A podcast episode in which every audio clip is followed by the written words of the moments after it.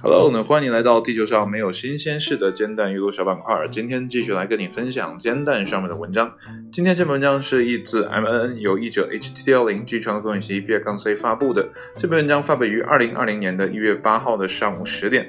文章的标题叫做《新纪录：印尼出现了世界上最大的花》。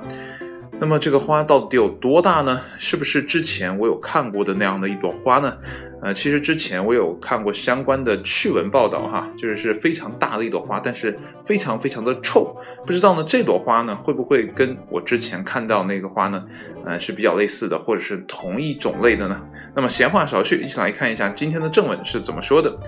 那么，据 Face 网站报道呢，当一群自然保护主义者呢，在印度尼西亚西苏门答腊的一个偏远丛林中跌跌撞撞地通过时，他们声称自己发现了有记录以来世界上最大的花朵。样本呢是一朵巨大的团木达大王花，这个“团”怎么写呢？一个田字旁加一个。啊，儿童的童啊，团木达大王花这个名字读起来就很拗口哈。那么该植物呢，拥有极其巨大却难以寻觅的花朵。那么在其寿命结束时呢，仅会开花呢约七天。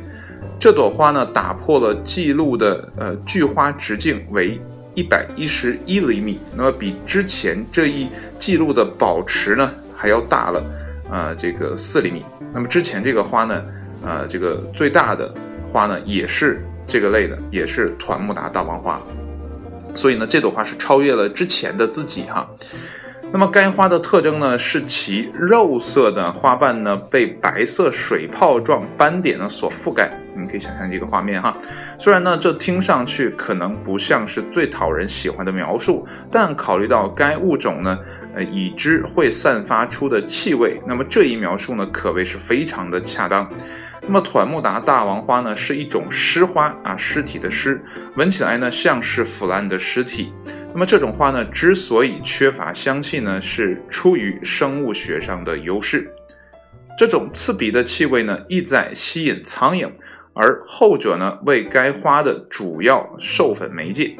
那么有趣的是呢，至于哪种动物负责分发团木达大王花的种子，那么至今呢，仍是一个谜。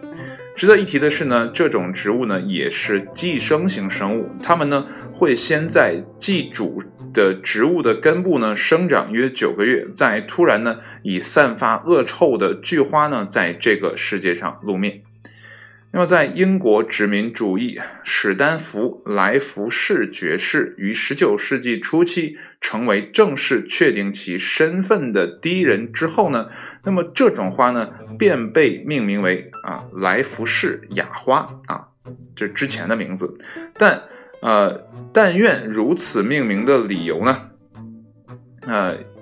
是为了纪念他的重大发现，而不是呢啊，因为他身上的相似气味啊，这可能是一个调侃哈。那么诚然呢，只有一群专业的自然保护主义者呢，才能在发现这些花朵啊之一，是不是写错了呢？是应该是发现这个花朵之后呢，跑过去，而不是逃跑啊。它多加了一个一字，所以读起来有点不对啊。应该把那个一删掉。那么，但在本文的案例中呢，他们的收获呢，显然值得所有呃所承受的恶臭。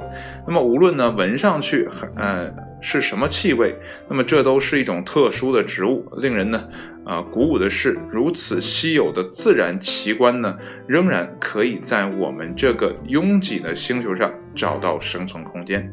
文章呢到这儿就结束了。说到最后一句话呢，让我突然想起了哈前两天看到的呃一个新闻的标题，叫做中华鲟呢在啊这个水域里啊彻底消失了，就这个物种呢就彻底灭绝了。呃，应该是中华鲟还是什么？反正就是这种物种啊彻底消失了。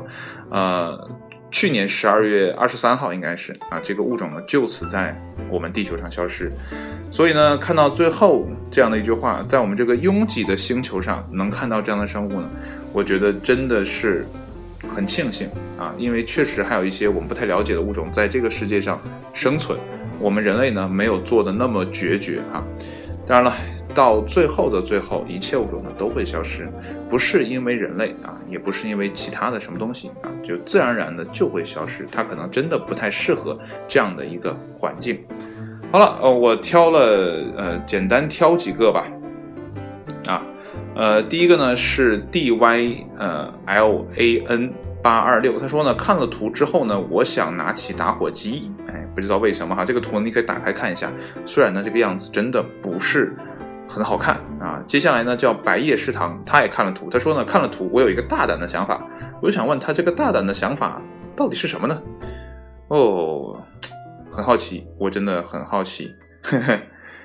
我看看还有没有哈，嗯，这个叫 Blood Terry，他说呢，小时候在某本科普读物上呢看到过这朵大王花，那么据说呢恶臭，而且呢居然还是寄生的，真是妖艳贱货啊！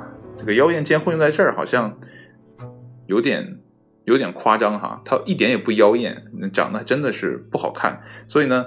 呃，你还是自己点开看一下吧，看你能不能接受长成这样的一朵花哈，出现在你的面前。如果真的有幸你能看到这个这样的花，你是不是可以像这些什么自然保护主义者呢，去告诉别人说这里面有这么样的一朵花？我估计啊，你可能就是那种反向，就直接逃跑了啊。好了，除了这篇文章之后呢，啊，我再跟你分享一下今天的其他文章的标题。那么第一篇呢，叫做《今年的苹果手机什么样呢？没有齐刘海，四个摄像头啊。副标题呢，叫做《传言说呢，今年的新苹果呢将没有齐刘海了》。不知道呢，你对于啊这样的设计啊是抱以什么样的态度？你是否呢会继续支持苹果手机呢？好了，下一篇文章呢，叫做《如何逃离一场超新星撞击》。副标题呢，分为可建造戴森球文明版与不可建造戴森球文明。这个戴森球呢，我之前有听说过哈，这也是一个啊，研究研究呃宇宙学的一个。或者说，呃，科幻学的一个名词啊，这个名词呢还挺有趣的，你可以自己查一下哈。嗯，我有点记不清了，我就不给你在这里啊班门弄斧了，你自己来查呢，可能记得会更加的清晰。戴森球啊，戴森球就是戴维斯的戴啊，呃，森呢就是森林的森啊，戴森球，你一查就能输入法应该直接就可以出来了。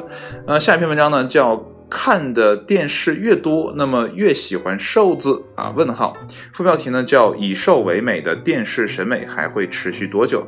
这篇文章呢，我简单看了一下哈，他说的是对于电视的这样的一个调查。但是现在有多少人在国内还会看电视呢？好像不多了吧？但是呢，我们对于美的追求确实呢还是趋同的。我们看一看。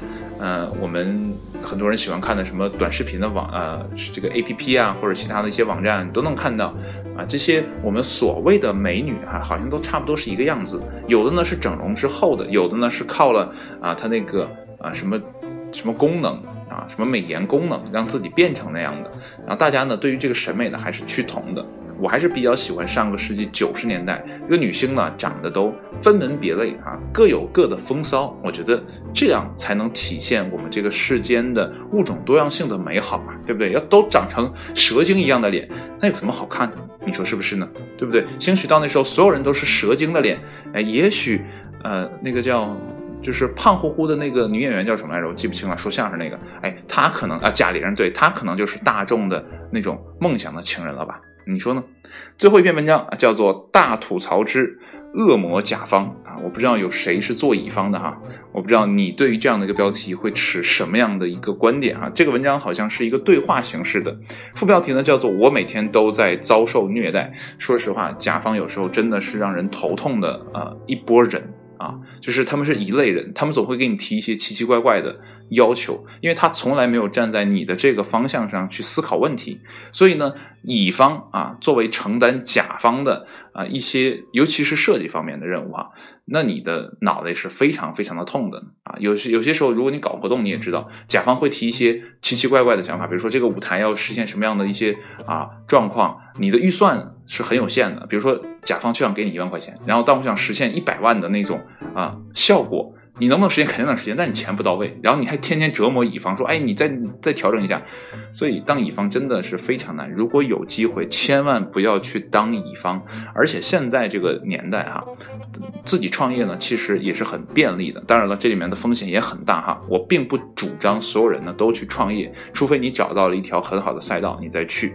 但是呢，你做呃创业项目的话呢，你会体验一种呃一种甲方的优越感，但同时呢，你也能体会到乙方的那种痛苦感。为什么这么说？就是你在自己做事情的时候，你既是甲方又是乙方。为什么？你只要想到了一个方案，你必须通过自己的双手去实现。你的想法有多么的奇特，你的双手就有多么的遭罪啊！所以呢，你在做这个事情的时候，你就既是甲方又是乙方。这样的话呢，你能完全体验的一个。啊，整个的一个流程就是从想法到实践的这样的一个流程，我觉得其实是非常爽的，而且你心里会心悦诚服，因为你服务的人就是你自己啊，所以呢，你不会有那种特别排斥的感觉。其实有时候甲方提出一些意见，虽然看起来是无厘头的，但是有些想法呢，确实是异想天开。但这个异想天开的天马行空呢，确实会在你的工作范围之外，给你打开一片新的天空。兴许呢，这就是你跨越到下一个增长曲线的机会。所以呢，有时候做乙方呢，你要做的精明一点，把甲方的那些不切实际的条件，你真的能通过你的双手帮他实现的话，兴许你能服务更多的人啊！这是我的一套不太成型的理论哈，也呃希望你能借鉴啊。所以呢，做乙方当然了是有一些埋怨的，包括现在我也有这样的。气节哈，我不知道这是一种小气还是一种气节，反正我就命名了它为气节。就是，呃，甲方给我提要求的时候，我会觉得，哎呀，好蠢啊！怎么会出这样的想法？真的是弱爆了啊！嘴上不说啊，面不改色心不跳，但是我心里一定会骂你啊！就是这样的感觉。好了，就我相信只有甲方做过甲方的人才会有这样的一种心理感受吧。好了，今天所有的文章呢就跟你分享到这里了。如果你感兴趣的话呢，自己打开煎蛋的网站呢，自己去看一下。而且呢，它还有无聊图，无聊图呢，其实我觉得比看什么抖音呢还要过瘾啊！因为看抖音你就是直接灌进去嘛，啊，这个图无聊图呢，你还要自己再去脑补啊，所以很锻炼大脑的。好了，今天就这样，谢谢你的收听，我们下一期节目再见，拜拜。